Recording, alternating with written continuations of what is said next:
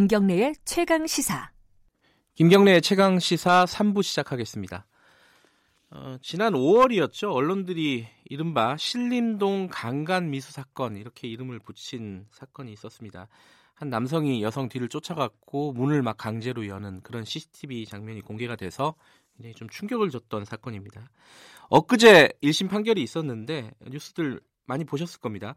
강간 미수 혐의는 무죄가 됐고 주거 침입 혐의는 인정이 됐습니다. 징역 1년이 선고가 됐는데 어, 혼자 사는 여성들의 불안감 이런 것들을 고려하지 않은 판결, 고려하지 못한 판결이었다 이런 논란도 있고요. 이수정 경기대 범죄심리학과 교수님 연결해서 어, 이 문제 좀 짚어보겠습니다. 안녕하세요. 네, 안녕하세요. 네, 어, 사건 얘기하기 전에 어제 교수님 관련된 기사가 좀 많이 올라와 있었습니다. 이 BBC가 선정한 올해의 여성 100인 여기에 한국에선 유일하게 선정이 되셨는데 어, 축하드립니다. 고맙습니다. 예. 이게 어떤 연유로 이렇게 선정이 됐다 이렇게 어, 들으셨어요? 어, 일단 여성 어, 중에 이제 그 여러 가지 활발하게 뭐 사회 활동을 하는 사람들을 선정한 걸로 보이고요. 네. 그리고는 이제 그 일하는 분야가 네. 어, 기존에 이제 좀 여성에게 익숙한 분야가 아닌 새로운 뭐 분야에서 네. 어, 여러 분들을 이제 그 추천을 받아가지고 아마 선정한 걸로 보입니다. 예. 그 절차는 정확하게는 제가 잘 모르겠는데, 그래요. 예, 네. 그런데 이제 뭐 다양한 영역으로 나누어서 네. 이제 한 명씩 선발한 것 같고요. 뭐 네. 10대부터 나이가 많으신 음. 분들까지 다양한 여성들이 선발된 것 같습니다. 뭐 기사를 보니까 사실 이제 스토킹 관련된 범죄 이런 거에 대한 네, 네. 입법 활동 이런 것들도 많이 고려가 됐다 이렇게 나오더라고요. 이번 그러니까- 사건하고도 연결이 되는 얘기죠, 사실. 네, 되는 얘기고요. 예. 이제 우리나라에 스토킹 방지법이 없는데 네. 외국에는 이미 스토킹 방지법을 뭐 여러 나라에서 가지고 있다 보니까 네. 스토킹이라는 게 얼마나 심각한 범죄인지가 사실 뭐 국제적으로 나름 공감대가 형성되는 음. 그런 행위인데 네. 그런데 아직까지 이제 국내에 그런 이제 문제가 잘 부각이 안 돼가지고 네. 이번에 신림동 사건처럼 우리는 이제 그 죄명 자체가 없기 때문에 네. 사실은 지금 아마도 추정컨대 성범죄가 목적이었을 것을 뭐 대부분의 사람들이 다 짐작하나 네. 그러나 죄명이 분명하게 딱히 없기 때문에 사실은 음, 어, 뭐 지금 처벌을 하기가 어려운 이런 네. 이제 상황인 거죠. 그러다 보니까 지금도 이제 강간 미수에 대해서는 무혐의가 나오잖아요. 네. 뭐 그런 부분이 이제 뭐 국제적으로 보면 외국에서는 스토킹으로 그것도 이제 여러 피해자들을 어, 쫓아다닌 그런 CCTV의 내용이 있기 때문에 네. 결국에는 이제 상습 스토커로 처벌을 하면 되는데 뭐 그러지 아직 못하는 부분에서 음. 뭐 그런 문제 제기를 계속 했다는 게 아마 어, 상을 뭐 이렇게 선발하는 기준이 된 것 같습니다. 예. 이번 사건 얘기를 좀 해보면요. 네. 지금 방금 짚어주셨는데 강간 미수로는 어, 무죄가 났습니다. 그 혐의에 대해서는요. 네. 이게 강간 미수, 그러니까 법리적으로는 이 사람이 강간을 하려고 한 건지, 뭐 강도를 하려고 했는지, 절도를 하려고 했는지, 뭐 이거를 특정할 수가 없다 이런 뜻이겠죠 아무래도. 네, 뭐 그렇게 볼 수 있고요. 예. 네, 뭐 강간이라는 게 일단은 우리나라의 경우에는 굉장히 좀 뭐 서구 사회에 비해서는 좀 보수적인 기준을 적용을 합니다. 그러니까 네. 동의 여부가 문제가 아니고 네. 결국에는 폭행이나 협박이 있었느냐, 뭐 음. 폭행이나 협박이 있으려면 신체적인 접촉이 없이는 일어나기가 어렵잖아요. 네. 그래서 결국 이제 폭행이나 협박 끝에 성폭행이 있어야만 강간죄가 인정이 됩니다. 네. 그런데 지금 이번 사건 같은 경우에 사실 전혀 몸이 이제 신체적인 접촉이 없었거든요. 네. 그러다 보니까 지금 어, 성범죄와 연관된 그 어떤 죄명도 적용하기가 지금 어려워진 음. 겁니다. 그러다 보니 예, 예. 예, 그러다 보니까 이제 뭐 미수조차도 무죄가 나오는 그런 음. 상황이 된 거죠. 근데 이게 재판부도 고민이 있었던 것 같아요. 이 강간미수 혐의는 어, 무죄를 냈지만은 주거 침입 혐의에 대해서는 징역 1년을 내렸다고요? 징역 이 주거 침입으로 징역 1년 내린 거는 이건 좀 이례적인 일이죠. 거의 이례적인 일이고요. 네. 더군다나 이제 이 사람이 한 행위 예. 어, CCTV로 다 잡힌 게 전국에서 다 모든 사람이 다 보지 않았습니까? 네. 그 여성이 집에 못 들어갔습니다. 결국은. 음흠. 그러니까 이제 바깥에서 뭐 여성이 문을 잠그고 들어가니까 바깥에서 계속 위협을 했던 상황이거든요. 네. 물론 뭐 이제 주거 공간과 연관된 뭐 들여다 보는 행위도 문제가 될 수가 있고 네. 뭐 여러 가지 이제 그 사적 공간의 입구에 뭐 예. 발로 차고 뭐 주먹질을 하고 그런 것들은 다 이제 확인이 됐습니다. 그래서 네. 그런 부분을 토대로 해서 그걸 근거로 해서 주거 침입죄를 적용하고 징역 1년이라는 거를 주었는데 네. 근데 문제는 이제 그렇게 이례적인 이제 징역형이 나오면 양형이 굉장히 높게 나오면은 네. 문제는 그 양형이 항소심에 가서 유지될 수 있느냐 이게 또 문제가 될수 음. 있습니다. 예. 그렇기 때문에 이번 재판부에서는 엄벌에 처한 것이 틀림이 없어 보이는데요. 네네. 지금 우리나라 기준으로 보면 그런데 이제 이 양형이 그대로 유지될 수 있을 것이냐는 또 두고 봐야 될 정도로 네. 사실은 주거 침입에 있어서는 이례적인 뭐 말씀하신 대로 이례적인 판결이고요. 네. 어쨌든 뭐 성범죄는 아닌 것으로 그렇게 결론이 음. 나다 보니까 이게 네. 지금 그렇게 이제 뭐 피해자는 이만저만 그 공포를 느낀 게 아니지 않습니까? 네.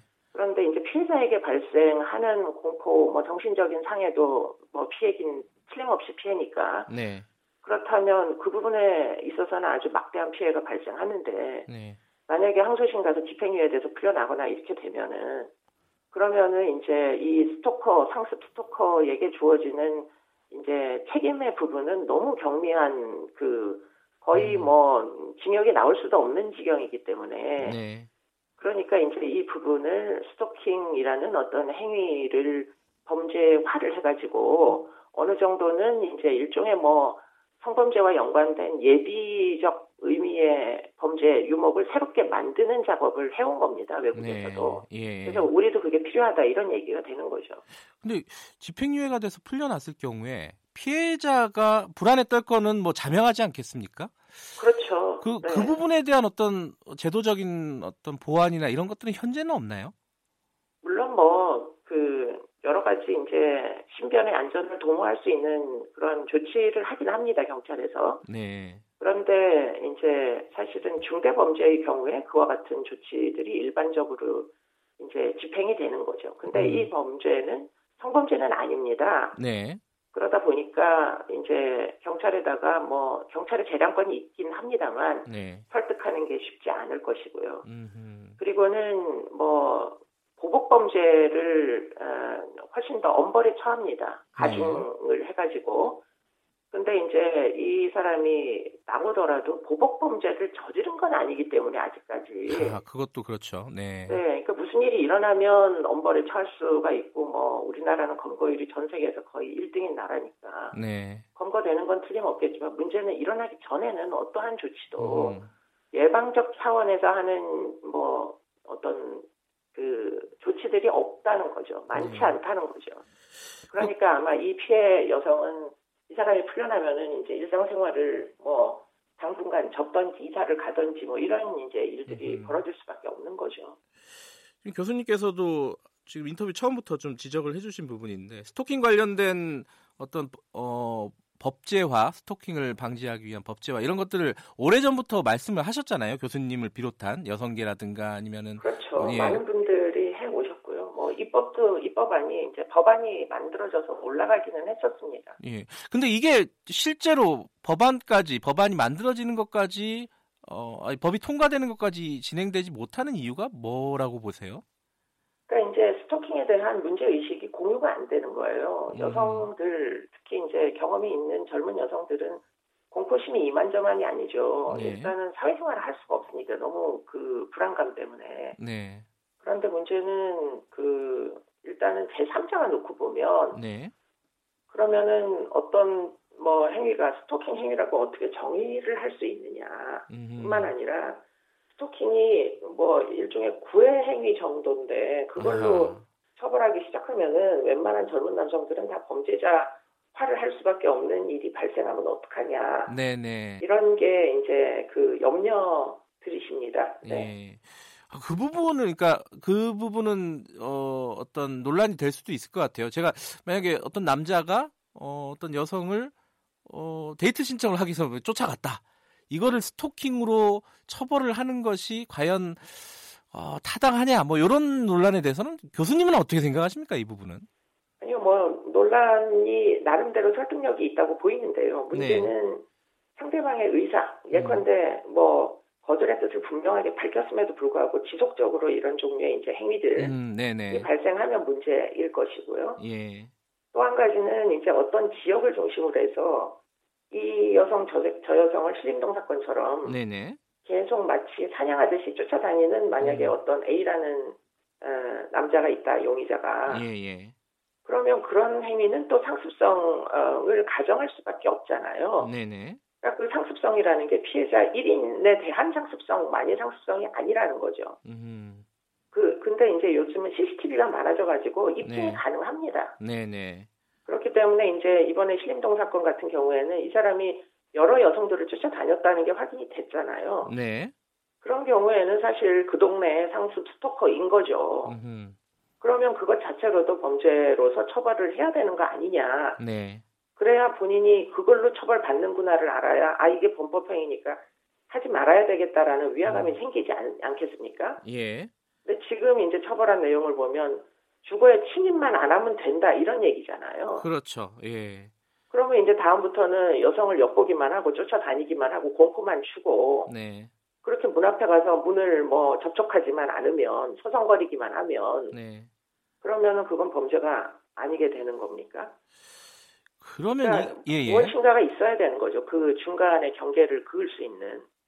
그러니까 그런 어떤 여성들의 특히 혼자 사는 여성들의 공포들 이런 것들에 대해서 지금 문제의식이 많이 높아졌잖아요. 이번 사건을 계기로 해서. 그렇습니다. 그러면 뭐 이런 입법화 같은 것도 좀 탄력을 받을 수 있겠다 이렇게 보시나요?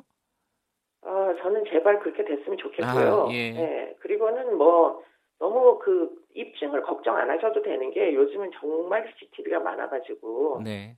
수사의 의지만 있으면 뭐 CCTV 한 몇십 개라도 뒤지면 그 사람의 일거수일투족 다 전부 다 검증 가능하기 때문에 네. 그렇기 때문에 어떤 특정 지역을 중심으로 해서 지금 이런 사람들은 자기가 익숙한 지역을 벗어나지 않거든요, 보통. 음, 네. 그렇기 때문에 이제 그런 지역을 중심으로 해서 계속 이렇게 여성을 목표물로 뭐 사냥하는 행위를 계속 하는 경우에는 네.